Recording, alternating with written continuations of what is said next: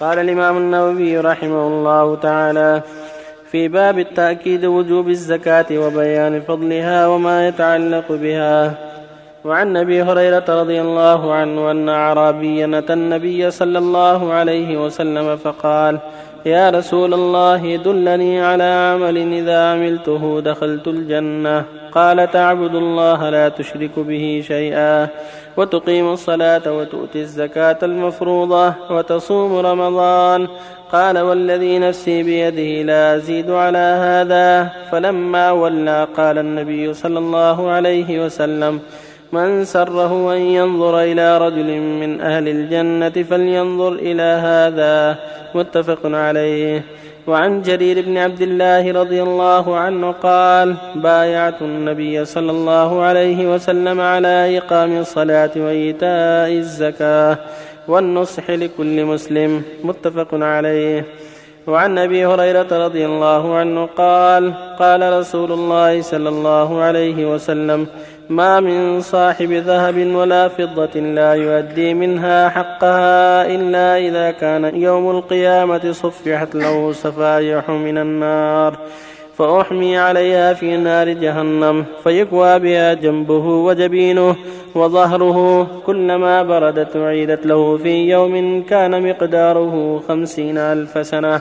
حتى يقضى بين العباد فيرى سبيله إما إلى الجنة وإما إلى النار. قيل يا رسول الله فالإبل. قال ولا صاحب إبل لا يؤدي منها حقها ومن حقها حلبها يوم وردها. إلا إذا كان يوم القيامة بطيح لها بقاع قرقر أوفر ما كانت لا يفقد منها فصيلا واحدا. تطأه بأخفافها وتعضه بأفواهها. كلما مر عليه أولاها رد عليه أخراها. في يوم كان مقداره خمسين ألف سنة حتى يقضى بين العباد فيرى سبيله. إما إلى الجنة وإما إلى النار.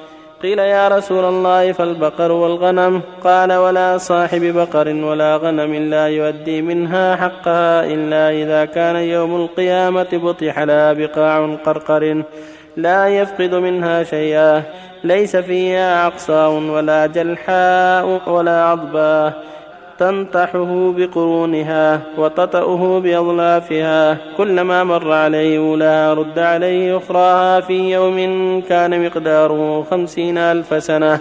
حتى يقضى بين العباد فيرى سبيله إما إلى الجنة وإما إلى النار.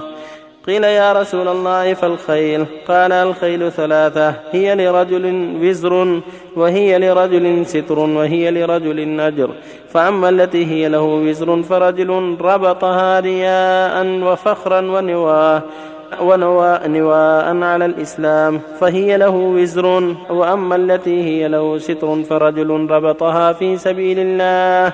ثم لم ينس حق الله في ظهورها ولا رقابها. فهي له ستر وأما التي هي له أجر فرجل ربطها في سبيل الله لأهل الإسلام في مرج أو روضة. فما أكلت من ذلك المرج أو الروضة من شيء إلا كتب له عدد ما أكلت حسنات وكتب له عدد أرواثها وأبوالها حسنات ولا تقطع طولها فاستنت شرفا أو شرفين. إلا كتب الله له عدد آثارها وأوراثها حسنات ولا مر بها صاحبها على نهر فشربت منه ولا يريد أن يسقيها إلا كتب الله له عدد ما شربت حسنات. قيل يا رسول الله فالحمر؟ قال ما أنزل علي في الحمر شيء إلا هذه الآية الفاذة الجامعة. فمن يعمل مثقال ذرة خيرا يره ومن يعمل مثقال ذرة شرا يره. متفق عليه وهذا لفظ مسلم. بالله التوفيق الحمد لله وصلى الله وسلم على رسول الله وعلى آله وأصحابه ومن اهتدى بهدى أما بعد هذه الأحاديث الثلاثة كلها تتعلق بالزكاة. تقدم آيات وأحاديث الزكاة. والزكاة ركن من أركان الإسلام الخمسة وهي ركن ثالث من أركان الإسلام. كما في قوله صلى الله عليه وسلم بني الإسلام على خمس شهادة أن لا إله إلا الله وأن محمدا رسول الله وإقام الصلاة وإيتاء الزكاة وصوم رمضان وحج البيت. الواجب على أهل الإسلام أداؤها كل من كان عنده مال يجب عليه يؤدي الزكاة على حسب الأنصبة الشرعية التي بينها السنة بينها الرسول عليه الصلاة والسلام. وليس له التأخر عن ذلك أو البخل أو الشح بل يجب أن يخرج الزكاة طيبة بنفسه وأن يصرفها بأهلها. رجاء ثواب الله وحذر عقاب الله سبحانه وتعالى. وقد جاء في ذلك نصوص كثيرة في الوعيد في حق من تساهل بها.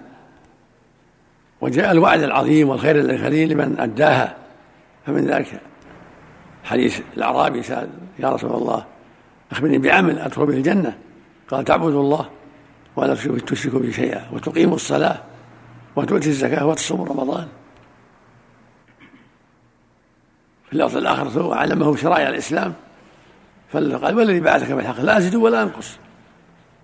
فقال من سره أن ينظر إلى رجل من أهل الجنة فلينظر إلى هذا في اللفظ السابق أفلح إن صدق. فالإنسان إذا صدق في أداء فرائض الله وترك محارم الله فقد أفلح. الرسول علمه الفرائض ولعله ذاك الوقت لم يفرض الحج سأله قبل فرض الحج.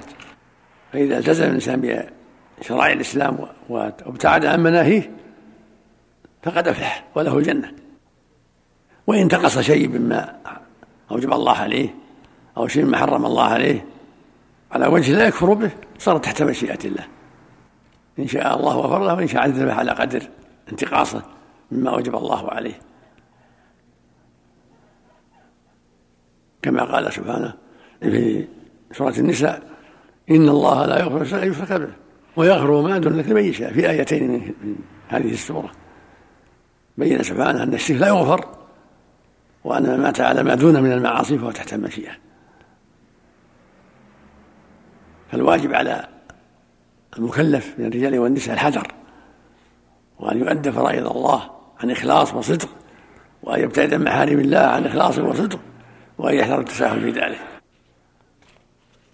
وفي حديث ثاني عن جرير بن عبد الله البجلي رضي الله عنه يقول بايعته النبي صلى الله عليه وسلم على إقام الصلاة وإيتاء الزكاة والنصح لكل مسلم. هذا يدل على عظم شأن الزكاة والصلاة وهما الركنان العظيمان من أركان الإسلام بعد الشهادتين. ولهذا ذكرهما الله مع التوحيد في مواضع كثيرة. من حافظ عليهما مع التوحيد حافظ على ما سواهما لأنهما أصول الإسلام الشهادتان والصلاة والزكاة. ولهذا قال عز وجل وما أمروا إلا ليعبدوا الله مخلصين له الدين حنفاء. ويقيموا الصلاة ويؤتوا الزكاة. وذلك دين القيمة. فهذا هو دين الملة القيمة. من استقام على الثلاث أدى ما سواها صام وحج وأدى بقية أمور الإسلام. لأن إيمانه بهذه الثلاث يدعوه إلى تنفيذ ما آمن به من بقية أمور الدين وترك ما حرم الله عز وجل. ومن هذا قول سبحانه فإن تابوا وأقاموا الصلاة وآتوا الزكاة فخلوا سبيلهم. فإن تابوا وأقاموا الصلاة وآتوا الزكاة فإخوانكم في الدين وأقيموا الصلاة وآتوا الزكاة وأطيعوا الرسول لعلكم ترحمون. وهكذا النصح لكل مسلم. يجب على المؤمن أن ينصح لإخوانه المسلمين أينما كان في بر أو بحر في شدة أو رخاء. يجب أن ينصح. ولا يغش في معاملة ولا في شهادة ولا في غير ذلك. المسلم أخو المسلم ليس له أن يغشه. ولهذا بايع النبي صلى الله عليه وسلم بايعه جرير يعني عاهده على ألا على أن ينصح لكل مسلم. ويقول صلى الله عليه وسلم الدين النصيحة الدين النصيحة الدين النصيحة. يعني معاملة للمسلم بغاية النصح بغاية الصدق والأمانة وعدم الغش. وهذا لازم لكل المسلمين. ليس خاصا بأحد من أحد بل يجب على جميع المسلمين أن ينصحوا وأن لا يغشوا ولا يخونوا عليهم أن ينفذوا أمر الله كما أوجب الله عليهم. ثم ذكر المؤلف الحديث تعريب مانع الزكاة وأن مانع الزكاة كما أنه أتى جريمة عظيمة في الدنيا يستحق أن يقاتل عليها إذا قاتل ويستحق أن يزام بها ويعزر ويؤدب إذا تخلف. يوم القيامة هو على خطر من دخول النار. ويعذب بأمواله يوم القيامة التي بخل بالزكاة فيه. هذا المال الذي بخل به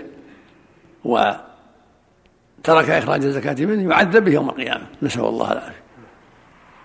كما قال جل وعلا يوم يوم يحمى عليها من نار جهنم فتكوى بها جباههم وجنوبهم وظهورهم. هذا ما كنستم لأنفسكم. فذوقوا ما كنتم تكنزون كل شيء لا يؤدى زكاته يسمى كنز ولو كان على وجه الأرض. كل مال لا تؤدى زكاته هو كنز. يعذب صاحبه نسأل الله العافية. وفي هذه الحديث بيان أنه إذا كان ذهب وفضة تحمى له في نار جهنم ثم يكون بها جنبه وجبينه وظهره. يكوى. في يوم كان مقداره خمسين ألف سنة. ثم يرى سبيله إما إلى الجنة وإما إلى النار نعوذ بالله. دل على لا يكفر بل هو على خطر من دخول النار. لكن إذا جحد وجوبها أو قاتل دونها دل على جحده وجوبها فيكفر ويقاتل. وإن كانت إبل وطح لها بقعا قرر قرقر يعني خالي فسيح ليس فيه جبل ولا شيء يمنع. فتطأه بأخفافها وتعضه بأفواهها الإبل. في يوم كان مقداره خمسين ألف سنة. يوم عظيم طويل. كلما مرت عليه أخراها عادت عليه أولاها. هذا عذاب يوم القيامة. غير عذاب النار. نسأل الله العافية. يعذب بنفس المال الذي بخل به وحام دونه وإن كان المال بقر أو غنم مطح له أيضا. بقاع قرقر فسيح يعني ليس في مانع. تطأه الغنم والبقر بأضلافها وتعضه وتنطحه بقرونها. ليس فيها جلحة ولا عرض يعني قرون تامة كاملة ليس فيها نقص وجلحة الجمة يعني قرون تامة ليس فيها نقص ولا كسر ولا شيء. تنطحه بالقرون وتطأه بالأضلاف كلما مضت أخراها عادت عليه أولاها. في يوم كان مقداره خمسين ألف سنة ثم يرى سبيله إما إلى الجنة وإما إلى النار. هذا وعيد عظيم يدل على وجوب الحذر من البخل بالزكاة والتساهل بها.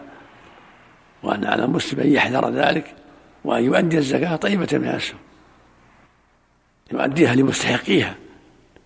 من قال الله في منا الصدقات الفقراء والمساكين الآية. ثم هذه الزكاة تزيده خيرا لا تنقصه. قال تعالى خذ من أموالهم صدقة تطهرهم وتزكيهم بها. فيها, فيها نماء لماله وزيادة. يبارك الله له في المال ويزيده بهذه الصدقة. وفق الله جميعا. نعم. إليك يا شيخ. أي أفضل دفع الزكاة للفقراء أو اللي عليهم دين أو للمجاهدين في سبيل الله؟ كلهم من الزكاة كلهم من اندفع الفقراء فهم مستحقون وإن دفع الغرماء العاجزين فهم مستحقون وإن دفعها في سبيل الله فهم مستحقون. كلهم على حسب الأحوال على حسب الحاجة. كان أهل الجهاد محتاجين فالجهاد أفضل وإذا كان الفقراء اشتدت حاجتهم أنقذوا أنقذوا من الزكاة لا يموتوا. يختلف الحال. يجتهد, يجتهد في تخريجها على لو قسمنا بينهم كله كله جائز مخير إن شاء أخرج فيها ولا أوها. أي أي جهة خرجها فيها أجزأت من جهات الزكاة. فقراء أو في سبيل الله أو في الغارمين أو في عتق الرقاب أو في مؤلف القلوب كما بين الله سبحانه وتعالى. كل مديون شيخ الأمر إذا كان عاجز. ما يستطيع ما يستطيع الوفاء. له راتب ولا إذا كان عاجز يعطى كان ولو راتب. إذا كان له راتب حد حاجته يعطى ما يريد هذا تسديد الغرامة الدين. السلام عليكم شيخ. قل قل نصاب الورقة ما معنى قوله ومن حقها حلبها يوم ولدها يعني يحلبها ويعطي من يوجد من الفقراء. يحلب. يبيل الغنم يحلب ويعطي الفقراء اللي حوله. من حق من الحق هذا من الحق عليه. صلى عليك يا شيخ. بالنسبة النصاب 56 ريال. الورق هذا 56 إيه، ريال. قيمة 56 ريال عربي سعودي. يعني وين وين أخرج من الورق؟ أجزاء. 56 فما زاد يعني. صلى إليك ال 1000 25 ريال. نعم ربع العشر. المئة اثنين ونصف والألف خمسة وعشرون. وأربعين ألف ألف واحد. ربع العشر. إذا أخرج منها كالفضة أبرد الذمة وأحوط يعني كل مئة كل مئة من الورق اثنين ونصف صلى الله عليك منع الزكاة يعذب قبل أن يحاسب قبل أن يدخل النار أو الجنة؟ يعذب قبل النار. هذا عذب يوم القيامة. نسال الله بعض العافيه الشيء يقول 450 ريال. يقول بعضهم قال نصاب 450 ريال. لا لا هذا نصاب. لا لا غلط. نصاب النسخة 56 ريال. قيمة من الورق من الدولار أو الورق الموجود. لكن لو أخرج من من 56 فأكثر اعتبرها كالفضة. طيب لأن بعض أهل يرى كل سكة كالفضة تعتبر. أحسن إليك. بالنسبة اللي ما يطلع زكاته كاملة يستحق نفس العذاب العذاب؟ على قدر ما أخر. على قدر ما بخل به يناله نصيبه على قدر ما بخل به نسأل الله. بعض الناس. يا شيخ يخرج زكاته في رمضان السابق واللاحق إذا عجلها ما هي بس إذا عجل لما بعد حلت. لكن- لكنه يؤخر. لا يجوز له التأخير. يجب له إذا كان حلت في رجب يخرجها في رجب. لا يأخر يقول هذا عادتي مثلا ولو عاد العادة السيئة ما ما تتبع تترك.